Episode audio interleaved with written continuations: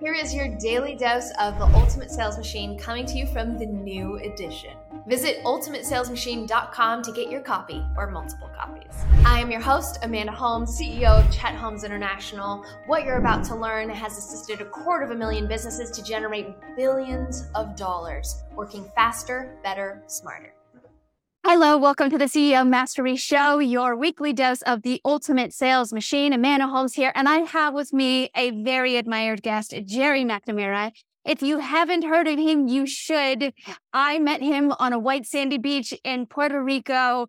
Uh, I'll get to that story later, but uh, he is the one to know. He has led five companies in five different industries, B2B and B2C. His companies have hit the Franchise 500, the Inc. 500, and best places to work. So not only does he believe in growing fast, but he believes in loving your people to do so. He's sold companies. He is recognized as the ultimate CEO. And I just think the world of him because he has assisted us in our growth over this last year to grow over doubling our sales. So Jerry McNamara, thank you for coming to the Ultimate Sales Machine community to assist us because we're kind of in trepidatious times here.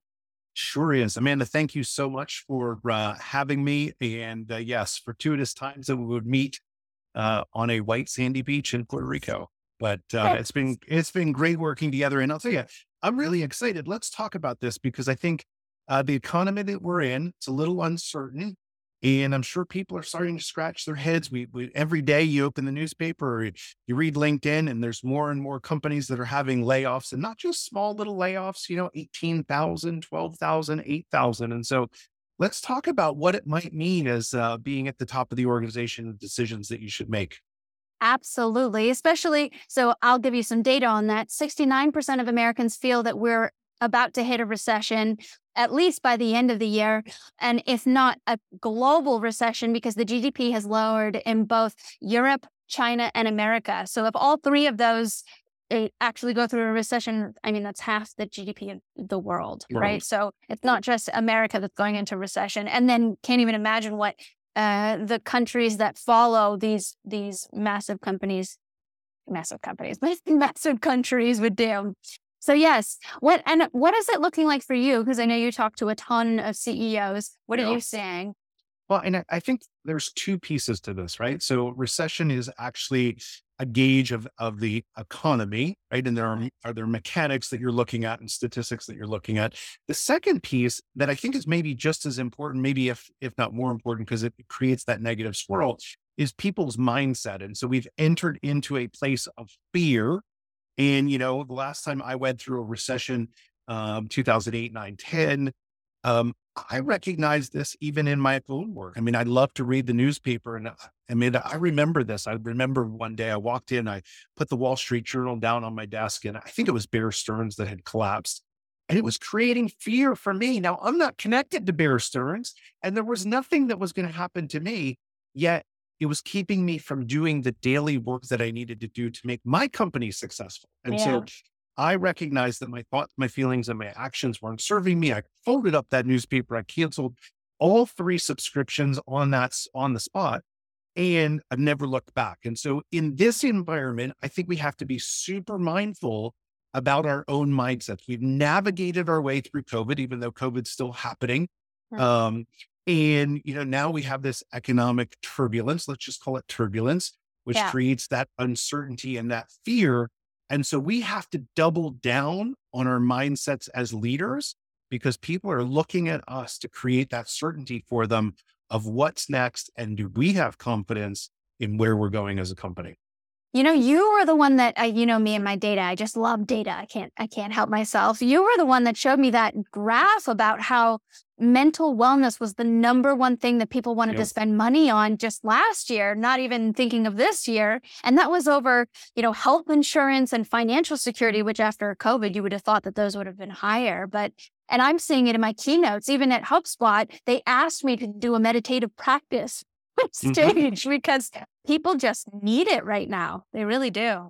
Yeah, I, I, think we've been operating at this like energy level that's been so high and we vibrating so high that if you are not doing the daily work, reading, writing, thinking, um, meditating or prayer, then you are behind the game, right? And ex- exercise is another key component of that. I mean, the science all points us in the right direction. Our lack of discipline leads to pain down the road where we burn ourselves out. And, you know, you know the story of when I was 26, running a high growth company, raising venture capital, uh, started working 100 hour weeks, started sleeping on the couch outside of my office. And on Valentine's Day, um, I thought I was having a heart attack, not because I uh, didn't have a date, but I didn't have a date because um, I was working so hard. It's not possible to have relationships, but I didn't take care of myself. And you know, when you when you get on a plane, they tell you all the time, if the oxygen mask drop, put it on yourself first, and then help those around you. And as senior leaders, we're we're in such serving mentalities that sometimes we have to stop, put the oxygen mask on ourselves, and then help the people around us.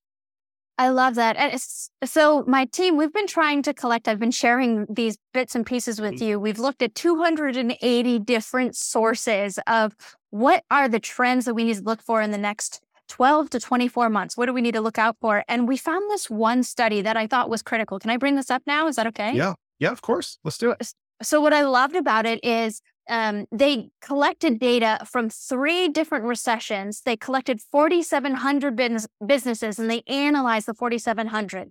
Now, 91% of those 4,700 either went bankrupt, um, were stagnant in revenue, or lost revenue there was only 9% of companies that actually thrived during these three recessions. And and there were a couple of key points that i think are exactly what you were saying too and what we've discussed about what it takes mm-hmm. to run an effective organization all of this. Yes.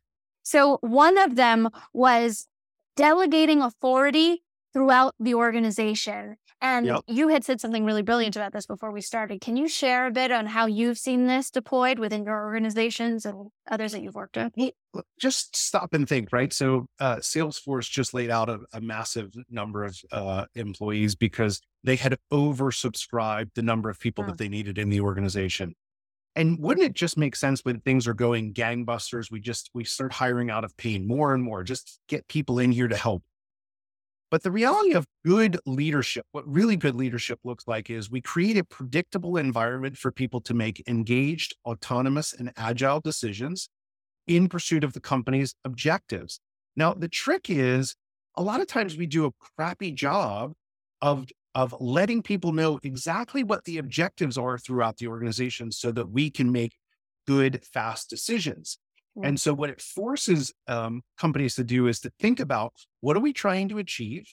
And in this environment, we should be making bigger bets on fewer things. This is not a time to sprinkle the infield.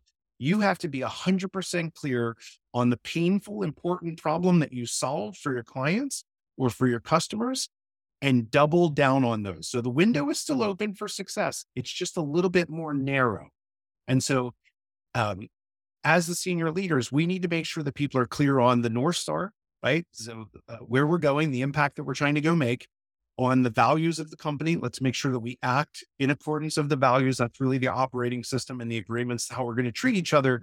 Sometimes in this space, guess what we do? We start cutting corners and companies become soulless and they lose some of their best people. And then the last piece of that is, again, making sure that everyone is clear on the objectives that we need to achieve so that they can make decisions to put the right resources on the right opportunities to mm. create success for people. You know, there's this great Winston Churchill quote never let a good crisis go to waste. And right, just like uh, uh, what's it? Um, necessity breeds innovation.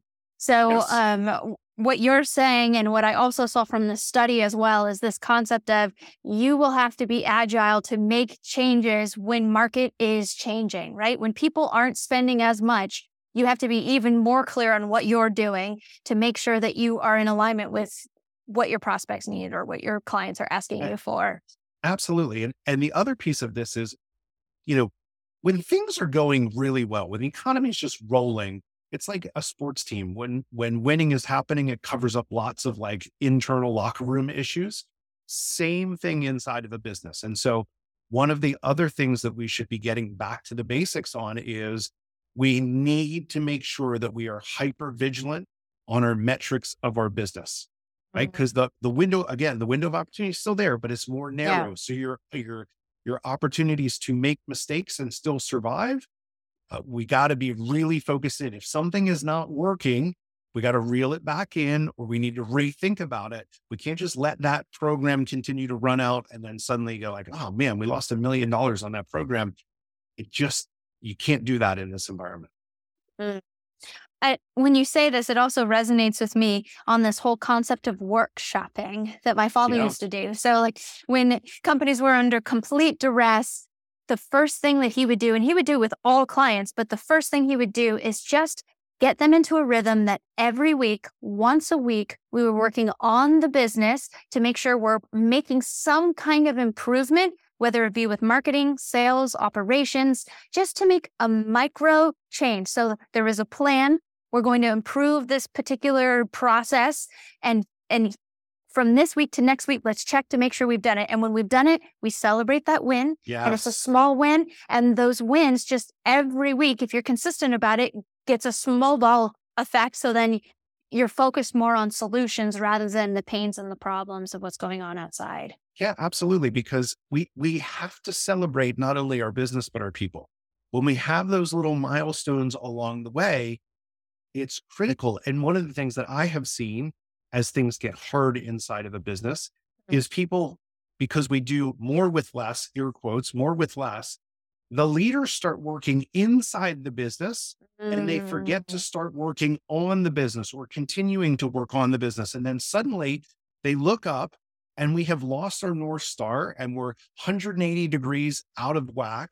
And yeah, everyone's working really, really hard, but we're not working in that concerted way to unlock success for everyone. And so it's just one of those things. And I say the same thing about, you know, companies that are growing. You can't outwork scale, right? So people will start working 40 hours, then they'll say, Oh, sweetheart, I'll be home. You know, it's going to be a long week, 10 hours. I just need to do this for a couple weeks you can't solve scale with just working a couple extra hours the same way that you can't chart a path for your company when you're working in the business instead of on the business. Mm. Someone has to be responsible for the strategic direction. I think that is fascinating that you're saying this, right? Because it's actually, that's exactly what the study said is that the 9% of companies that succeeded were the ones that they gave the CEO and the C suite more room to breathe and actually yes. focus on the bigger vision and allocated authority to make decisions and to make quick pivots for those that were below them that you know in the trenches if they're seeing something that needs changing they could tr- shift it fast without having to go up and up to get something uh, approved i think that that's fascinating that you're saying that that's what happens is the CEO then goes in and starts doing the trenches, mm-hmm. but it should be the opposite. So when you start to feel that, what systems do you have in place to make sure that that doesn't happen? What checks and balances, right? Yeah. What process do you have? I love well, that. Awareness always precedes action. So it's it's moments like this where it's like if you're starting to feel the stress, if you're starting to see your numbers slip a little bit, the worst thing that you can do is swoop in. All right. I call it the mm. swooping in syndrome. It's like this shiny object syndrome, just a little bit different. We start swooping in, and then people start expecting you to do their work for them. Mm-hmm. And no one wins when that happens because we can't recognize opportunities and be curious about solving problems and innovating. And so we have to, have to, have to res- resist that temptation to swoop in. You have to keep your head above the water.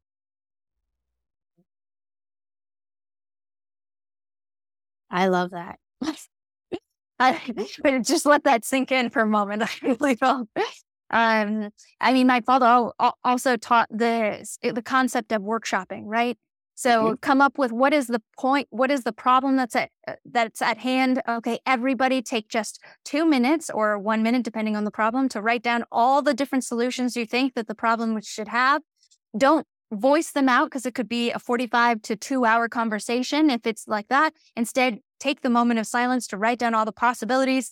Then mm-hmm. um, moderator right comes up. Okay, what are all the different solutions you think? Write them in a in a place where everybody can see them. Then, as a collective, everybody's involved in what the solution could be. So then they're invested. Then everyone votes on what they think should be the best option. And then there's an action plan that's created out of that so that from start to finish, you can solve problems that have faced companies for decades in under an hour because there's a system of how to handle working on the business. Absolutely. And I, I look at that you know, there's two types of planning that you can do. One is future based planning, and it's we want this amount of sales, we want to put this many widgets through the system. You can also do issues based planning, which is exactly what workshopping is. Hey, we have this problem. Mm-hmm. Our system is not efficient. How do we solve it? And then you just solve one problem after another after another. And you get to a place of operational excellence where we don't leave to chance our customers saying, Oh my gosh, Amanda, the ultimate sales machine, Chet Holmes International. It's the greatest company ever to work with because the process is so smooth. Mm. The outcomes are amazing. And you just change that dynamic of taking one thing on at a time. Again, it's, it's fewer issues, bigger bets. And I think one of the things that I, I have seen is people try and solve everything at once. If you want a recipe for disaster and headaches and stress and confusion, try and do it all at once. I promise you that is your outcome. And so I'd rather see you pick whatever, one issue a week, one issue a month, and actually get the throughput on it so that you solve it and everyone's aligned on it. And that to me is a much better solution for the environment that we're in.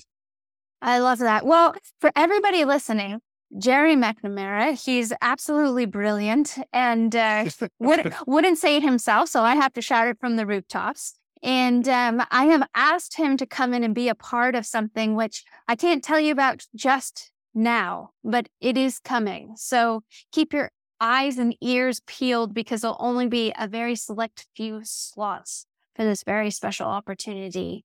Do you want to say anything about the very special opportunity? Other than I'm super pumped and humbled um, I mean, to be invited inside your organization to collaborate uh, and to partner on something is, is super fun, right? I think mm. I, again, it's it's we're always better together, and I think sometimes our egos get in the way. It's everything that you wrote in chapter thirteen of uh, of the new release. You know how to how to live a rich and full life, and I think you know as we've talked about, if we become um, financially enriched and emotionally bankrupt, then we've done life and business wrong. And so to be part of uh, what it is that you're doing, we're building, um, I'm just super, super excited and super humbled. Yeah. See, don't you just love him? I love him. Well, thank you so much, Jerry. Any any final thoughts for uh, anybody listening to this? Yeah, I, am gonna I'm gonna keep on coming back down to uh, double down on your mindset. Make sure that you have a really good morning routine make sure that you have some accountability partners, whether that's a, spouse or someone inside the business, because it's easy when we're uh, under stress to let these things, these great habits that we've developed over time, to let them go. And if you don't have them, then I promise you, doubling down on getting a good morning routine so that you can prime the pump for performance, that's going to be the greatest weapon that you have in conquering 2023. Mm, Amen. Amen. Thank you, Jerry. And for all of you listening, this is another episode of the CEO Mastery Show brought to you by the Ultimate Sales Machine. Thanks for having me, Amanda. Make sure to get your copy or copies at theultimatesalesmachine.com. There's a lot of special bonuses that you can't get going to Amazon, so make sure you check it out at ultimatesalesmachine.com